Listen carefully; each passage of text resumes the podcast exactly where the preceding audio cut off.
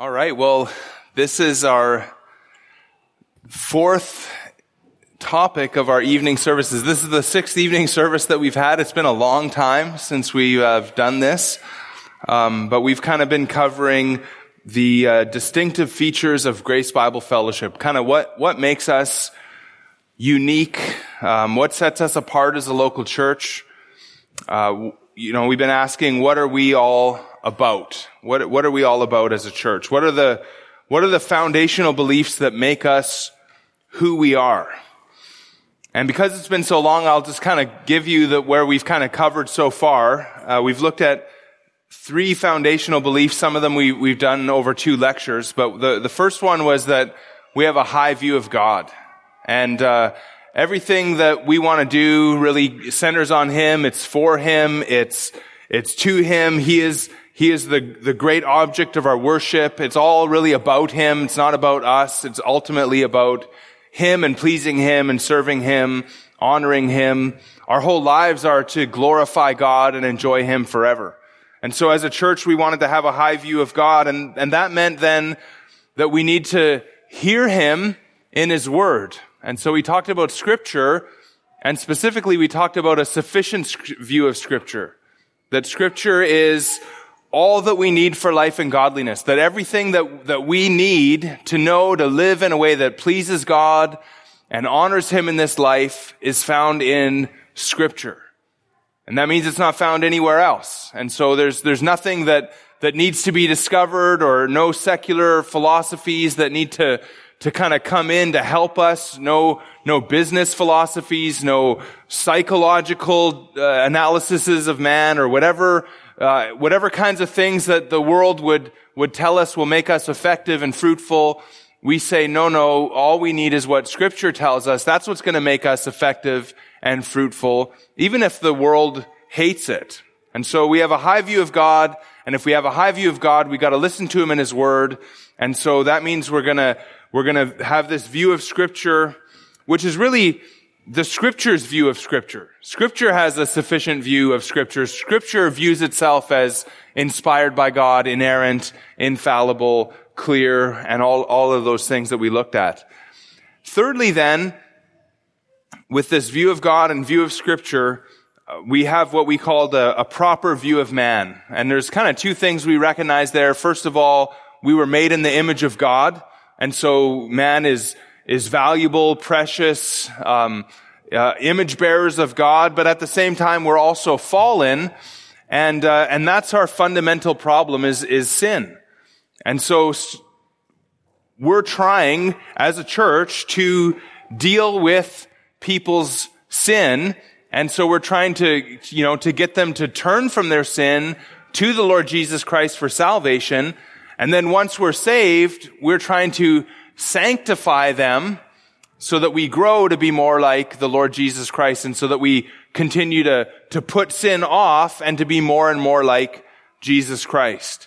And so as a local church then, we understand who we're dealing with as far as man is, and, and we talked all through about the, the depravity of man, uh, the, the fallenness of man, and how really it's, it's by God's power that, that the, these people are going to come to Christ. And God's power, again, works through His Word as we honor His Word. And so that's kind of where we've been so far.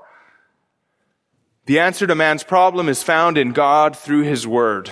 And so our goal, again, is to save people, salvation, and our goal is then sanctification to, to make people turn more and more from sin and, and to be more and more like the Lord Jesus Christ in their day-to-day lives.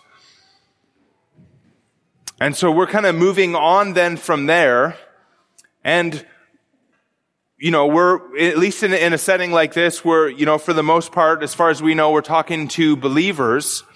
And, uh, and so our goal for the believer is sanctification, holiness, made, to be made like Christ. And so let me just ask a, a question then and, and we can just have multiple things here. There's lots of answers to this one. Start off with an easy one. What, what would be some things that would help a believer grow in their faith?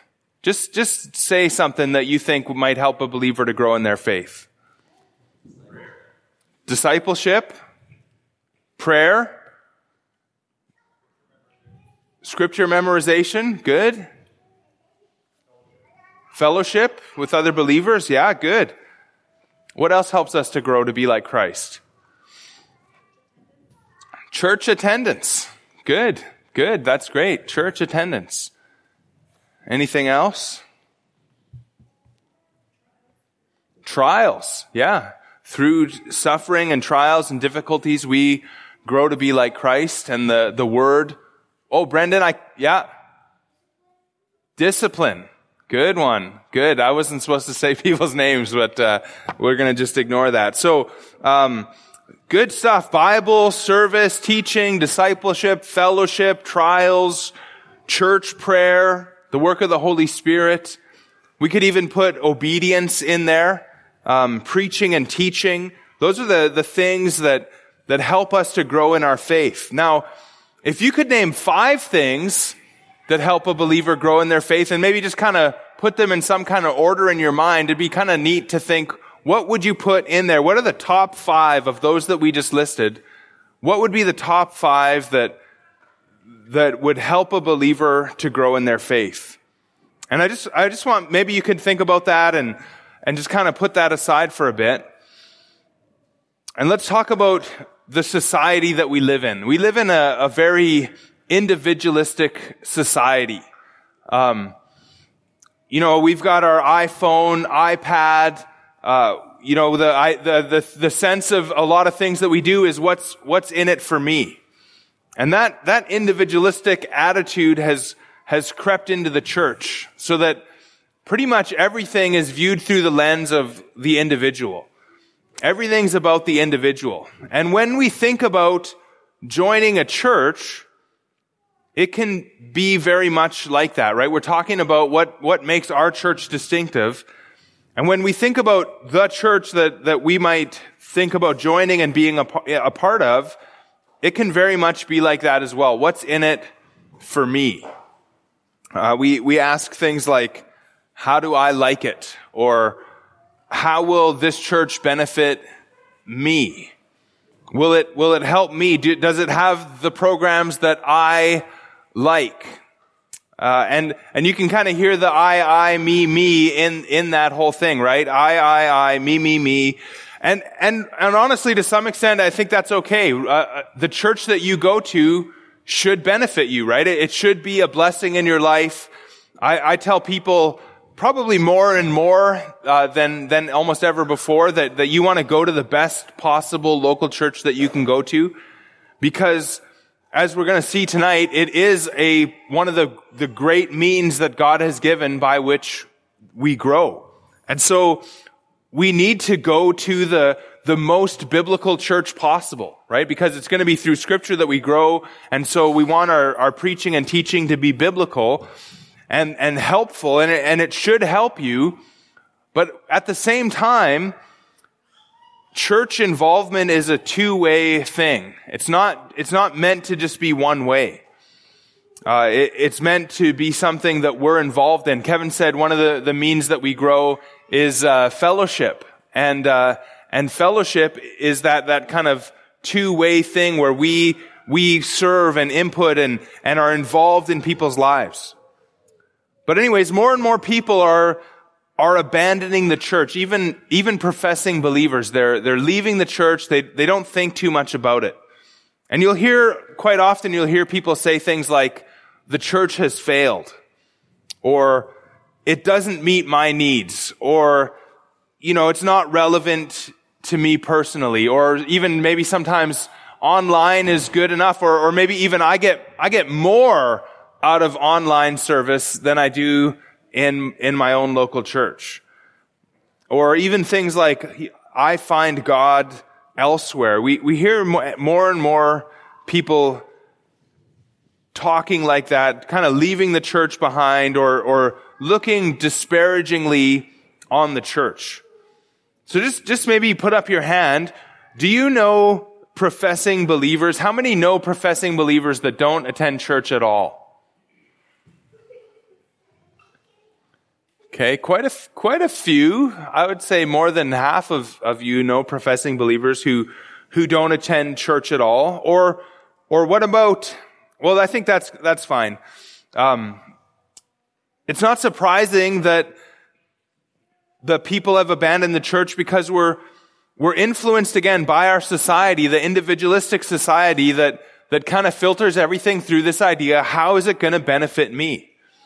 And when we add to that that many Christians don't really understand what the church is and how important she is in God's plan and how important she is in their own spiritual lives, uh, it's not surprising that many people view the church as though it's not an essential part of their lives. And I think too many people think of the church as kind of like a, a peripheral thing. I could, I could take it or leave it. I could have it or, or not. You know, if it, if it benefits me, then I'll, I'll go, but otherwise, you know, it's not a big deal.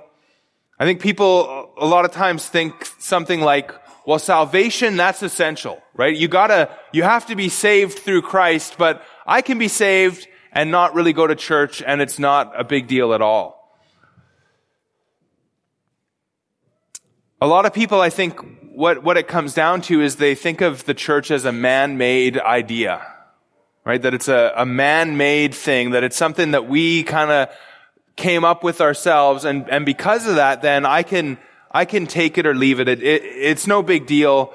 If I go, if it, I'll go if it helps, but otherwise, it's really no big deal. And what, and what I want to do or try to do tonight is just kind of show you that it actually is a big deal. The church is very, very important. And, and I got to remember what, what we called this lecture. This lecture is called an, an accurate view of the church. And that's kind of what we want to have. And that's, that's something that's, I would say that I want to be foundational for our church is that we have a, a really robust view of the church itself, what it is, and why we care about it, why we're involved in it. So, it's a big deal. It's central in God's plan. But before we can really talk about how important the church is, I think we need to ask an even more foundational question, and that is, what is the church? And I'm going to throw this one out to you. What would, what would you just say if you just wanted to kind of come up with a definition of the church, or, or maybe I'll just make it even less scary. Um, what would you say some people might, might think the church is? So instead of just trying to give me like a, a perfect definition of the church, just what would some people maybe define the church as? A building. Great. A building, right? We go to church. You ask Ivan about, you know, where we're going to go to church. It's the, it's this building right here. This is church. And when we were at Living Hope, it was, uh, what did he call it? The, the what? The yellow building or the brown building or right? That was the that was the church. Um, what else? The what else would people call the church? A social gathering. Yeah. Some kind of a social gathering. Okay hospital for sinners. Yeah you've heard that. As soon as you guys come in here it's like triage you know? Which one you know? Well we got to deal with that one first you know? I don't know um, good. Hospital for sinners. Uh, what else? What maybe maybe let's try to get towards maybe some more biblical ideas of what the church might be. What would you say? Good, bride of Christ. Yeah, that's exactly scriptural. We're going to look at that actually later on. Chosen people. Yeah, good, good. So yeah, what is the church? Is it a, a, building for Christian worship? And we use it that way. I use it that way. It's, I think that's okay. Uh, it's not a very biblical definition, but it's, that's fine. We, we're going to church on Sunday. We mean we're going to this building. Um, but is the church a group of believers? What about a Bible study group? Is that the church? What about um, a group of believers having lunch after church? Is that is that the church? You know, in, at Subway there this afternoon, a couple people from church were there. Is that is that church? You know, what what are we talking about? Is it the meeting time on Sunday morning? Well, let's let's kind of dig in, and I'm going to give you um, multiple categories of what the church is. So And uh, I, I don't know what I have, five or six of these. I didn't number them, but the first one is it's the assembly. And so the, the, starting with the, the word church, the Greek word church is ekklesia. You don't have to know that, but ekklesia, it's a compound word. It comes from, from two Greek words. One is ek. Ek means out. And kaleo is to call or to identify by name. And that, that word, um, then combined is the churches, the called out ones, people who have been called out. And uh, it was used to to kind of call out the army, and they would they would kind of number the army, and they would call them forward into their ranks, and and so it was it was used then of a a gathering of people that were were called out and set apart. And the fact that that this use this word then became used as a as the word to refer to the, the gathering of saints, I think it's significant because the, the word to call is also the word that we, that scripture uses to talk about believers, right? We are the called, right? And, you know, we, 1 Peter 2, 9, we've been called out of darkness into his marvelous light. And so there's, there's this sense of this, the, we're the, the particular called out people that have been called out by God, like, like Jermaine said, that we have, we were elected. We were chosen people. And so we're, we're these ones who have been called out of darkness into salvation. But the ecclesia was used in Greek literature just to speak of any assembled group, any, any gathering. And uh, I want to just show you that a, f- a few times. Let's go to Acts chapter 19, and we'll just see this, the, the what I guess what I'm going to call the secular use of this word. And we only see it used this way throughout the book of Acts. But Acts chapter 19 is one, one example of this. And we could start at verse 28. It says there, when they heard this, they were enraged and were crying out, Great is Artemis of the Ephesians. And so the city was filled with the confusion. Is that really what it says, or did I have a, a mistake in my notes? Was it the confusion? Wow. The confusion. Filled with the confusion, and they, they rushed together into the theater, dragging with them Gaius and Aristarchus, Macedonians who were Paul's companions in travel. But when Paul wished to go in among the crowd, the disciples would not let him. Now, that word crowd is actually the, the ecclesia. He wanted to go amongst the, uh, the gathering of people that were there. If you skip down to verse 32, we see that word again. Now, some cried out one thing, some another, for the assembly was in confusion, and most of them did not know why they had come together. And so there's that word, ecclesia. It's just speaking about the assembly, kind of a, a mob gathering in Ephesus. And again in verse 39, but if you seek anything further, it shall be settled in the regular assembly. And so that's the secular usage of the word. But the word took on special significance when Jesus and the apostles used it to speak of the new covenant people of God. So there's this, this gathering of saved people. The new covenant people of God. And that's what I was talking about when I mentioned 1 Peter 2 9. And so why don't we just go and look at 1 Peter 2 9 as well. We'll kind of be flipping around pretty fast tonight, I think. 1 Peter 2 9, you are a chosen race, a royal priesthood, a holy nation, a people for his own possession, that you may proclaim the excellencies of him who called you out of darkness into his marvelous light. And there's that, that word just called, and, and they were called out of darkness into the marvelous light. Now, Peter doesn't necessarily use the word ecclesia here, but this is the, this is the speaking about the new covenant, the people of God. And using the kind of Old Testament terms, Peter says, you are this, this new people of, of saved people that have been really delivered from darkness and, and brought into the light of the Lord. Now, when we think about the people of God, and we kind of think about through all the generations, there's always been a people of God. There's always been a, a, group of people in the world that have been God's people that are saved by Him. But the church is a unique people of God that, that's just for this age.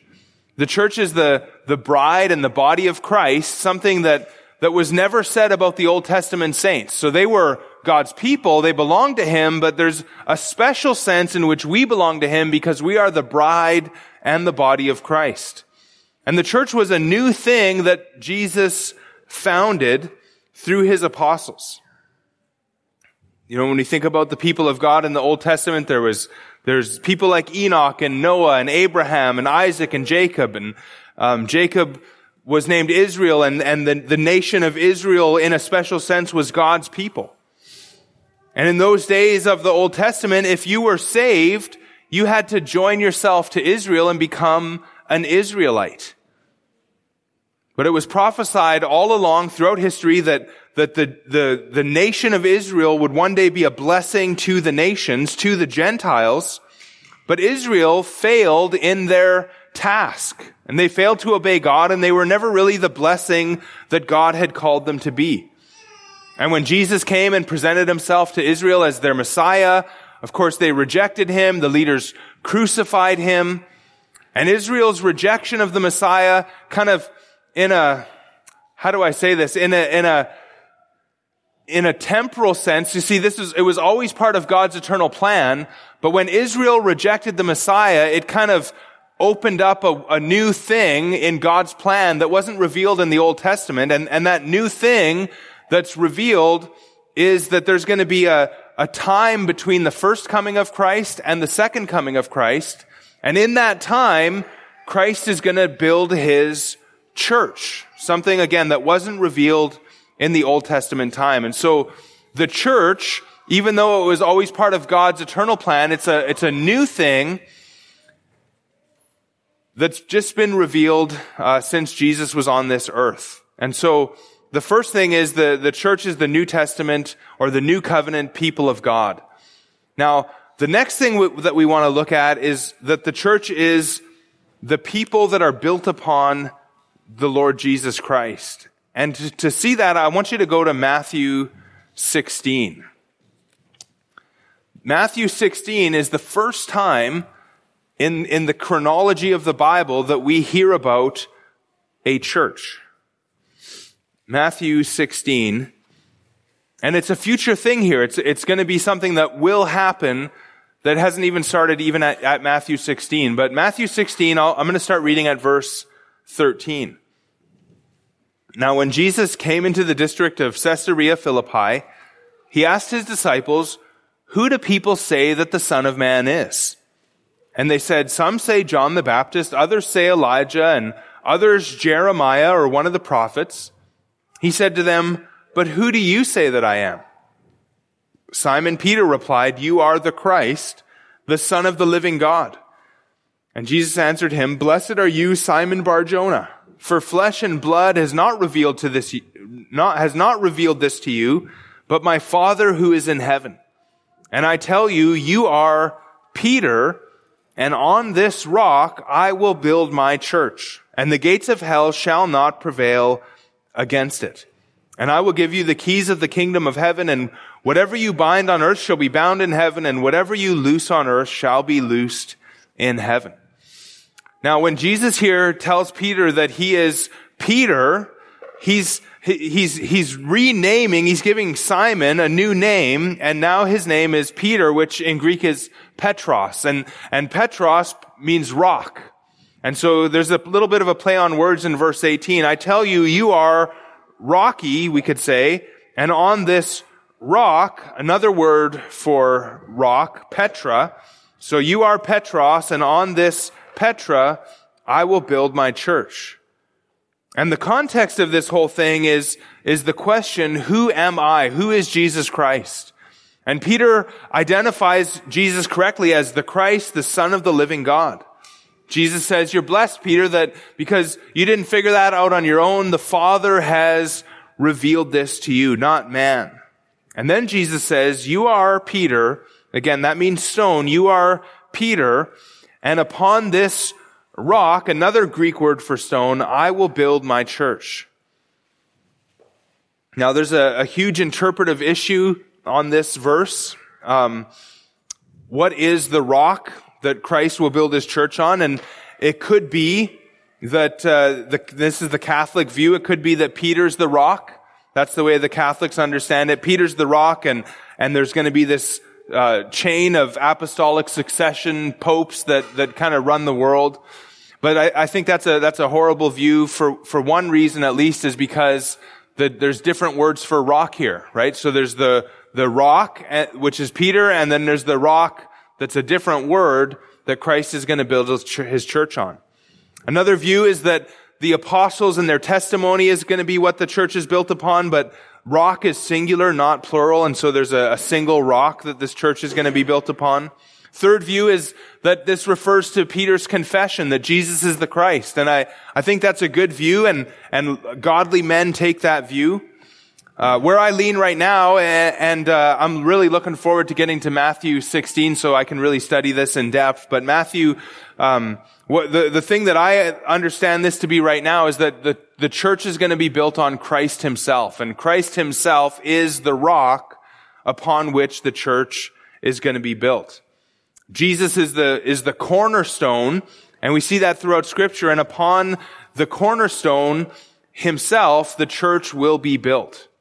But here's what I really want you to, to see here in this section is look at verse 18 again. Jesus says, I will build my church and the gates of hell shall not prevail against it. And so whatever view you take on this, Jesus is the ultimate builder of the church. It's his idea and he's the architect and, and nothing is going to stop his purpose. No one can resist his work. Now I want to go back. Let's go to 1 Peter again, and I want to show you just how Peter later on in his life speaks about the rock. So 1 Peter chapter 2 again, a little bit earlier than where we were before. 1 Peter 2.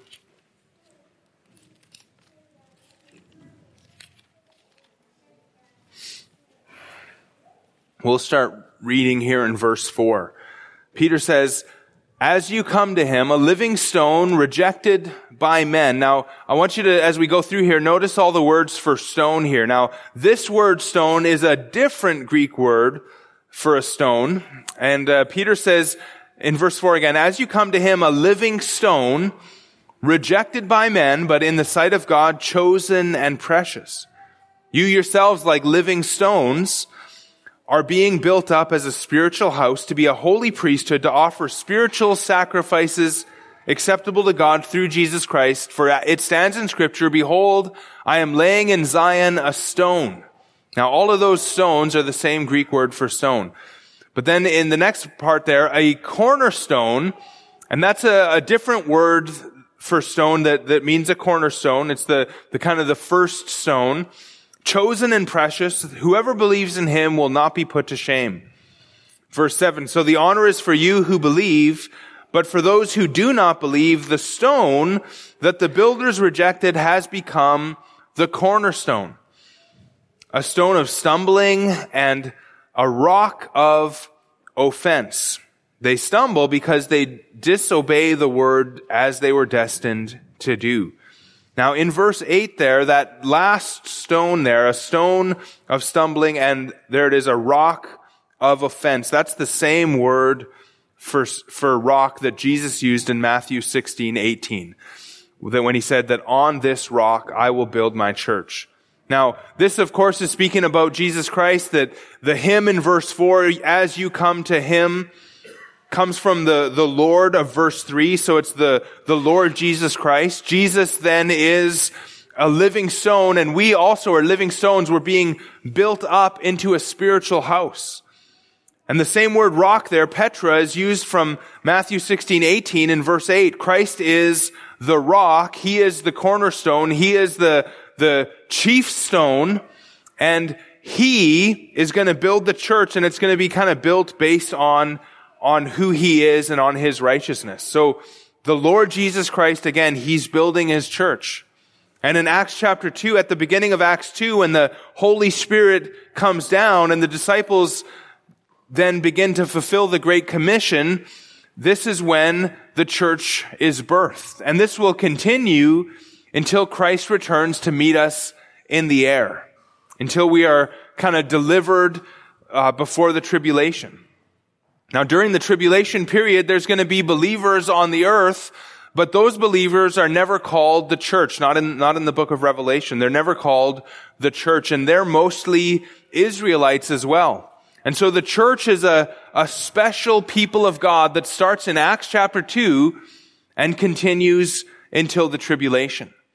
In Luke 21, 24, Jesus calls that uh, the, the time of the Gentiles. And it's kind of the, the time when God is working in the Gentiles' lives for the most part. There's a Jew here or there that got saved. We kind of saw that even, even in our text this morning, right? There's going to be many from east and west that come, but the sons of the kingdom, the Israelites, are going to be cast out. Now, not all Israelites, right? The disciples of Jesus were, for the most part, Israelites. And so there's going to be some that are saved, but Jesus calls this time the time of the Gentiles. And so to summarize then, Jesus is going to build his church. He's going to, he's the foundation of it. And it's built as his disciples make disciples of all the nations as they fulfill the Great Commission. And in the Great Commission, Jesus promises that he is going to be with us and that he's going to build the church through us. And so that's kind of the, the next thing. The, it's the, the church is the assembly. The church is the new covenant people of God. The church is uh, the thing which Christ is going to build. It's built upon Christ. And then the next thing that we could say about the church is that it's the, the purified bride of Christ. And, and to see that, I want you to go to Ephesians chapter 5. So let's go Ephesians chapter 5.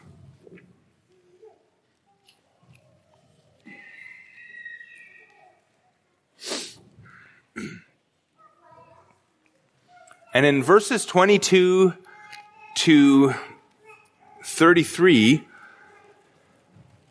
Paul speaks about marriage, and he says it's a, a picture of something even greater than marriage. It's a, a picture of Christ and the church. And so if we look at verse 32 to start,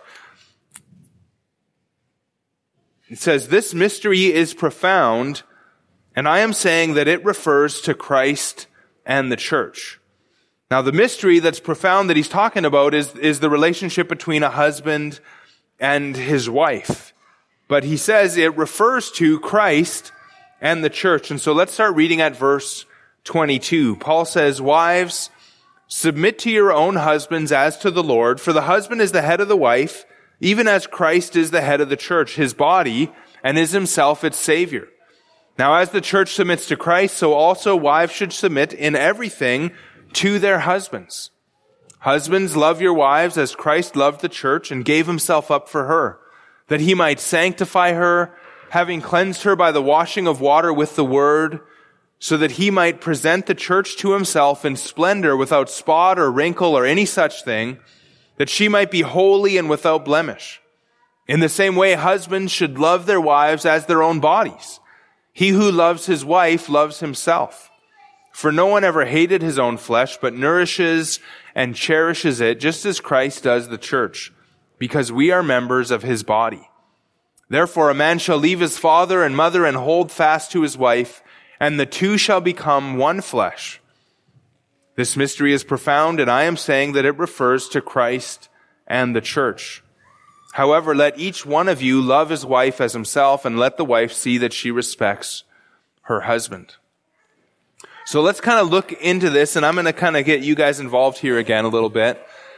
Um, let's look into this, and let's look at look at verse 23. According to verse 23, what is what is Christ's relationship to the church?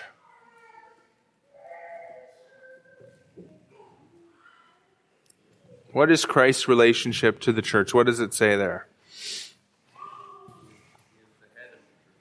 Great, he is the head. Yeah, the head, which is, yeah, which is the leader. Um, Christ is the leader. What else does it say there that he is to the church? And it's Savior. Yeah, great. So he's the, he's the head and he's the Savior. That's the relationship between Christ and the church. Now in verse 25, what did Christ do to be the church's Savior? Verse 25, what did he, what did he do? Good. Died on the cross, gave himself for her. That's great. He died on the cross. He gave himself for her.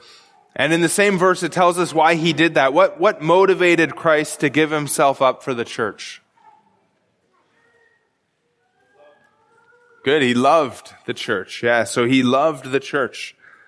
And he did this so that, in verse 26, so that he might sanctify her, that is, sanctify the church, having cleansed her by the washing of water with the word, so that he might present the church to himself in splendor without spot or wrinkle or any such thing, that she might be holy and without blemish. And so Christ loved the church. He gave himself up for her to make her uh, a beautiful church, something that that's that's pleasing to him. Now we were sinful and we were lost, but he does this amazing work to to make this church and to present this church then to himself really an excellent church.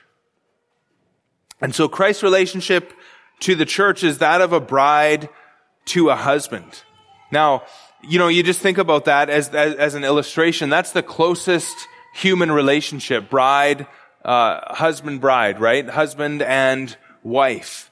And so there's this, this great intimacy that Christ has with the church. He loves the church. He, he cares deeply about the church. The church is valuable to him.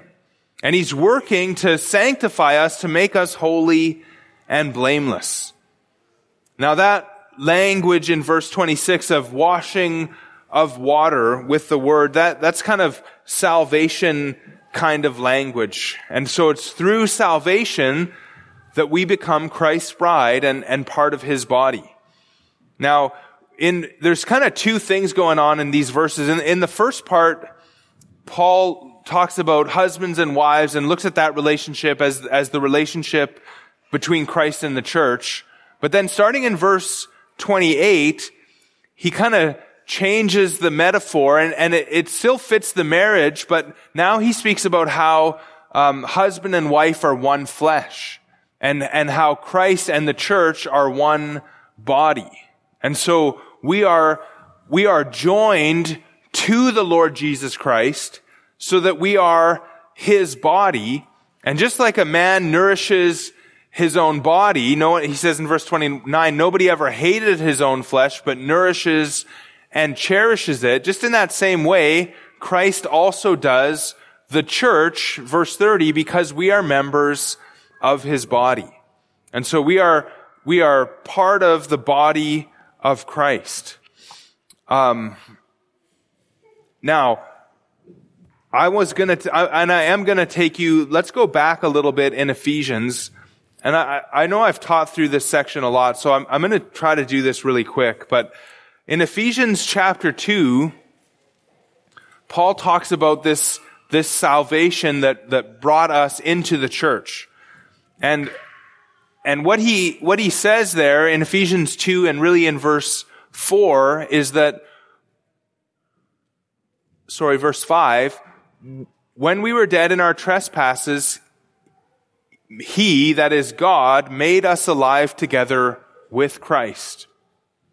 And by grace you've been saved and raised us up with him and seated us with him in the heavenly places. And so the church then is this group of people that have been made alive with Christ and they've been, they've been joined to Christ so that they're part of his body and they are saved by grace.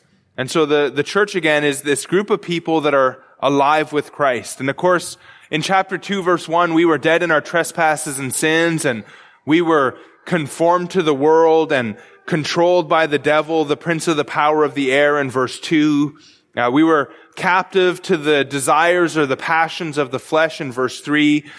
We were, we were dead in our trespasses. We were children of wrath, but then God has, in his great love for us, he made us alive with Christ and saved us by his grace.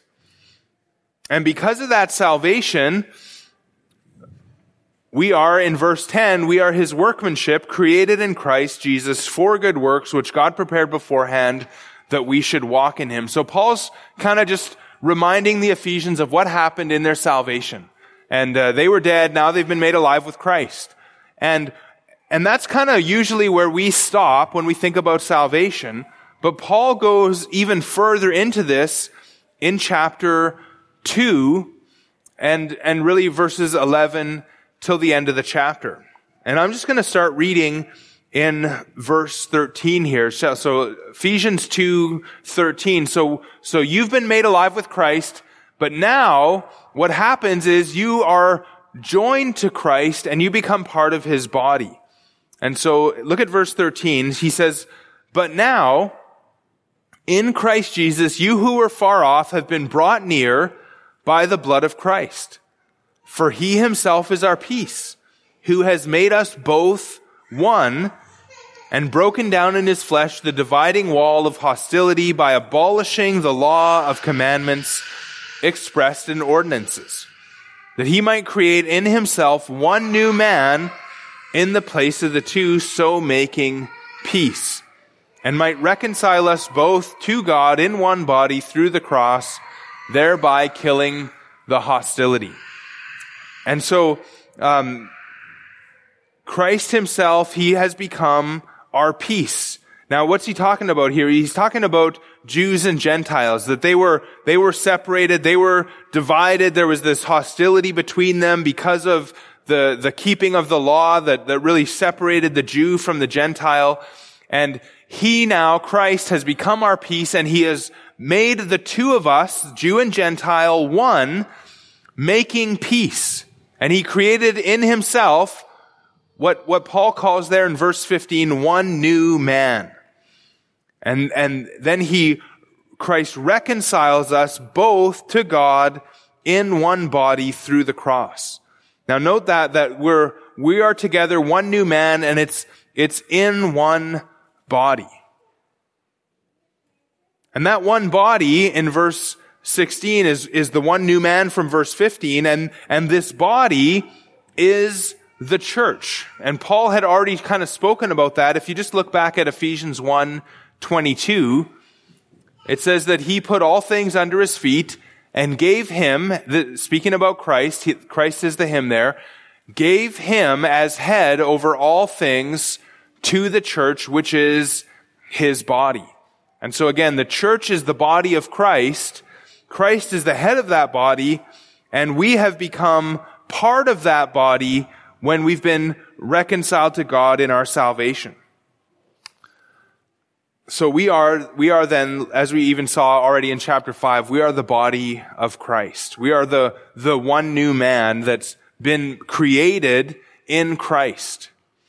And then in verse 19, he continues and says, well, we are no longer strangers and aliens, but we're fellow citizens with the saints, members of the household of God, were built on the foundation of the apostles and prophets, Christ being the cornerstone.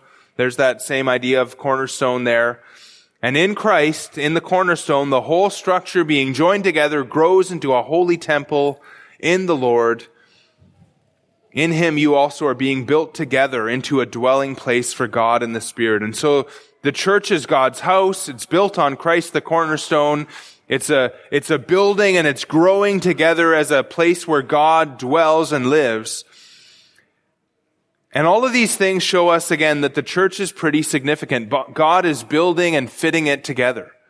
And so it's important to God, it's important to Christ. Um, I kind of want to skip this section. Let me just see. Well, um, Let's go to chapter 3, though. I, sh- I should just kind of quickly show you this as well.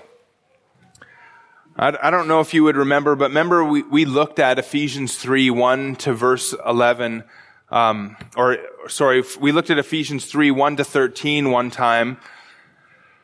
Uh, together in a message, and um, in that passage, we Paul's talking about the church again, and he tells us there that in verse 10 that through the church, the manifold wisdom of God might be made known to the rulers and authorities in the heavenly places.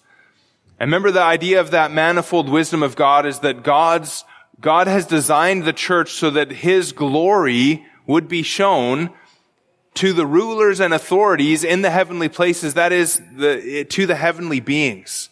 And so what we, what we saw there, we saw really two things in that passage when we looked there. One, one was this, what we just said, that the church is the vehicle through which God is glorified. God has designed salvation and the church so that through them, his glory is shown in the heavenly places. And so the angels look at the church and they, they think, wow, look at how wise and amazing God is. The angels look at the church and, and they glorify God for his wisdom and his plan of salvation.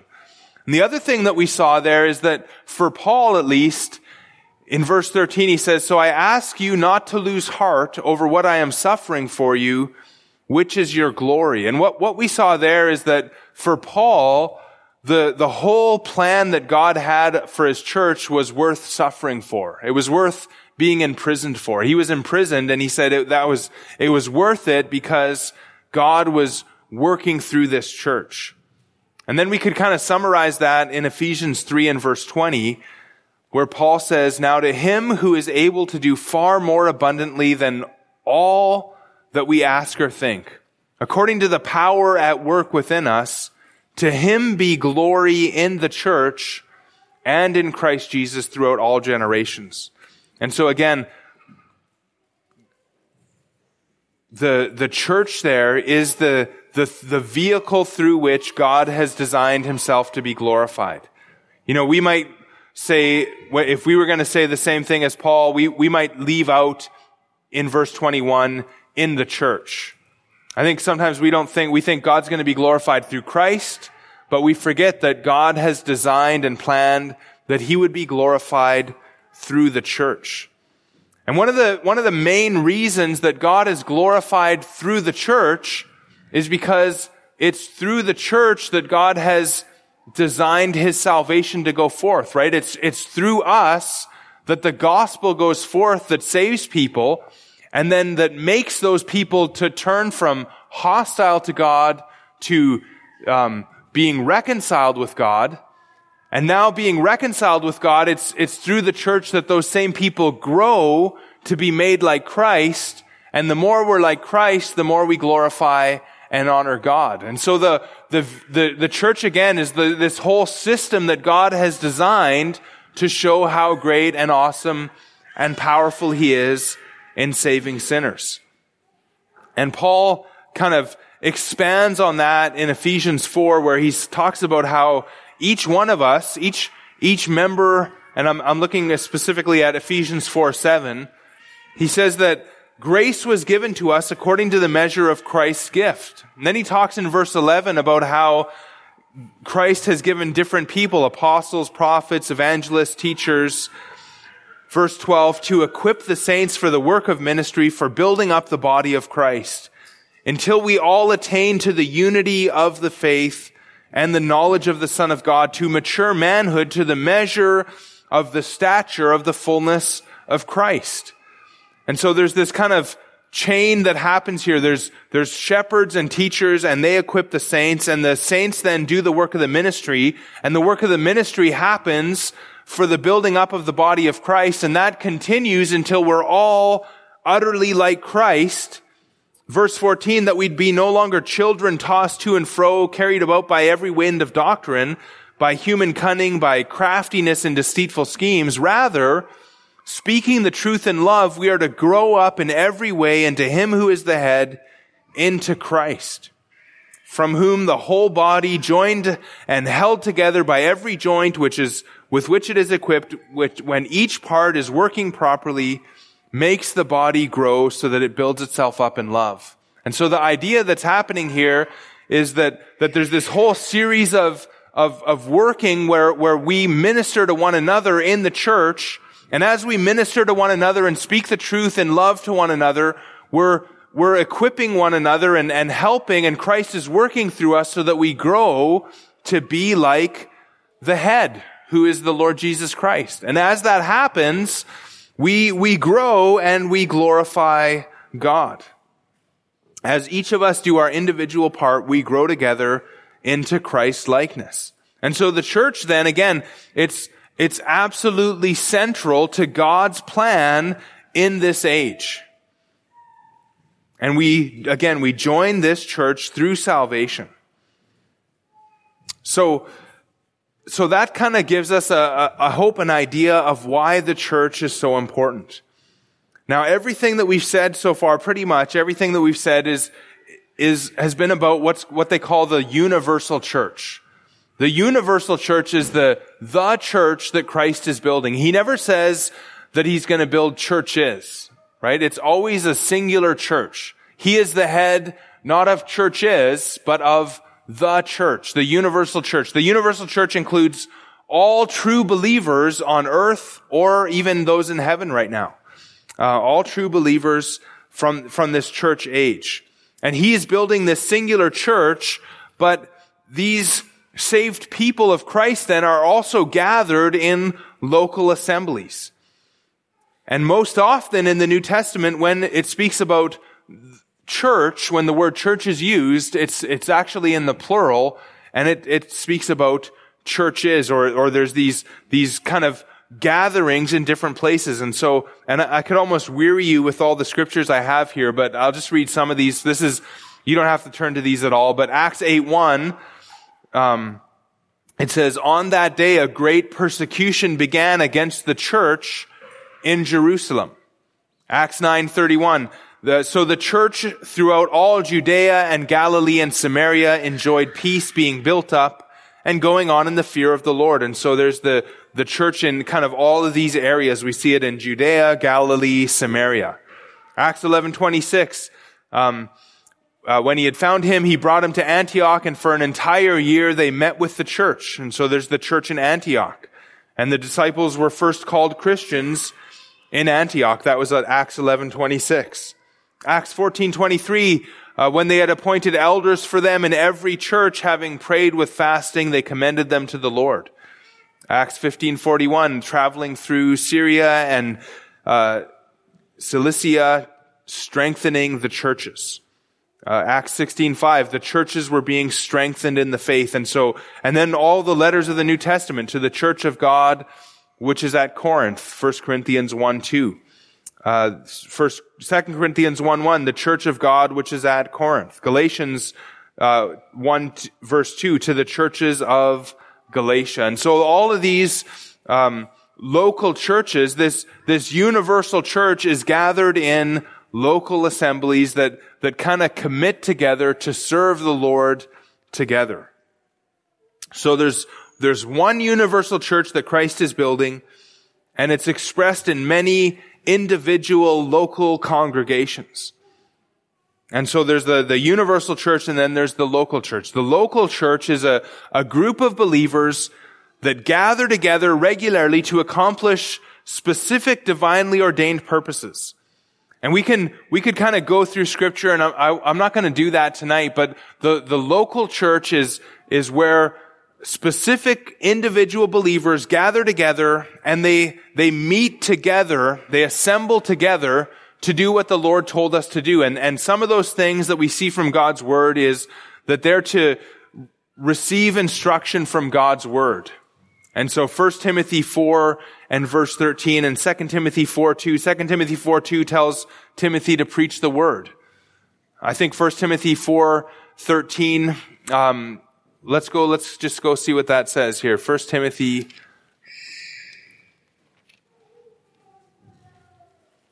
four thirteen. Until I come, devote yourself to the public reading of Scripture, to exhortation and to teaching. And so you see, Timothy is to come, he's, he's to pastor the church in, in Ephesus. And one of the things that Paul tells him to do is to devote himself to the public reading of scripture. And that's why our local church, every Sunday morning, we always read a passage of scripture because of 1 Timothy 4, 16. Because of 2 Timothy 4 2, that's why we always preach the word, because there's a, a command in scripture that when the local church gathers, there's to be the preaching of the word of God. Another thing that we're to, to gather to do is to, to serve and edify one another through the use of our spiritual gifts. And there's lots of passages that speak about that. We're to uh, proclaim the gospel to those who are lost, according to the Great Commission, Matthew 28, 18 to 20. Uh, we're to, to baptize believers. We're to um, participate in the Lord's Supper. We're to, local churches are to have shepherds and elders and pastors that, that care for the flock in their midst. And so all of these things are commanded in scripture for local churches to do. And they gather together to, to do all of those things that scripture tells us to do as a church. And so, um, just to kind of, just to recap here a little bit, let's just see what we've seen so far. What is the church? Well, it's the assembly, but it's the assembly of the new covenant people of God. It's the assembly of those who are truly born again. The church is the people that, that are built upon the Lord Jesus Christ. And he said that he would build his church and we are built then upon him. Uh, the church is the purified bride of Christ. We are the bride of Christ and we are also the, the body of Christ. We are people that have been made alive with Christ and, and then joined to his body so that we are both saved and now joined to the Lord Jesus Christ. We are the vehicle through which God is glorified. And we're also the saved people of Christ then gathered into local individual assemblies. And so that's kind of just a, a little, little bit about what the church is all about and kind of the beginning of a, an accurate view of the church. And, and, and the church, the doctrine of the church, what the church is, is really a, a fundamental belief about uh, that Grace Bible Fellowship has. And that's why we are in, and it, maybe it's not unusual in, in town here, but in, in the, in the, in the country of Canada, there's very few churches that have said that, no, we are going to stay open no matter what the government tells us to do. And, and this doctrine of the church is one of the, the key reasons why we believe that. It's not just because everyone in town uh, wants to stay open and, and doesn't want to wear a mask. It, for us, you know, for, for me personally, but even for us as a local church, the reason that we do all that we do is because we recognize the church for what it is. That this is the, the vehicle through which God is glorified in the world. This is the, the chief end for which we live. And we all play a part in this great thing that God is doing. And so we recognize the church as worth living for, we're suffering for, worth participating in. And, uh, and that, and that really drives everything that we do. We have a high view of the church, and so it's, it's important to us. And the reason that we have a high view of the church is because the Lord Jesus Christ has a high view of the church. And so let me just close. Let me read Acts uh, chapter 20, a, a favorite passage. Paul kind of, for the last time, talking to the, the Ephesian elders.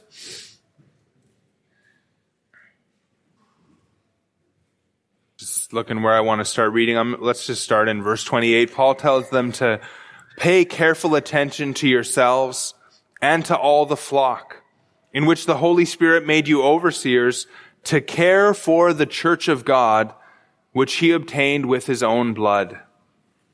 And that's, that's really it right there, that, that we are to care for the church of God, which he obtained with his own blood.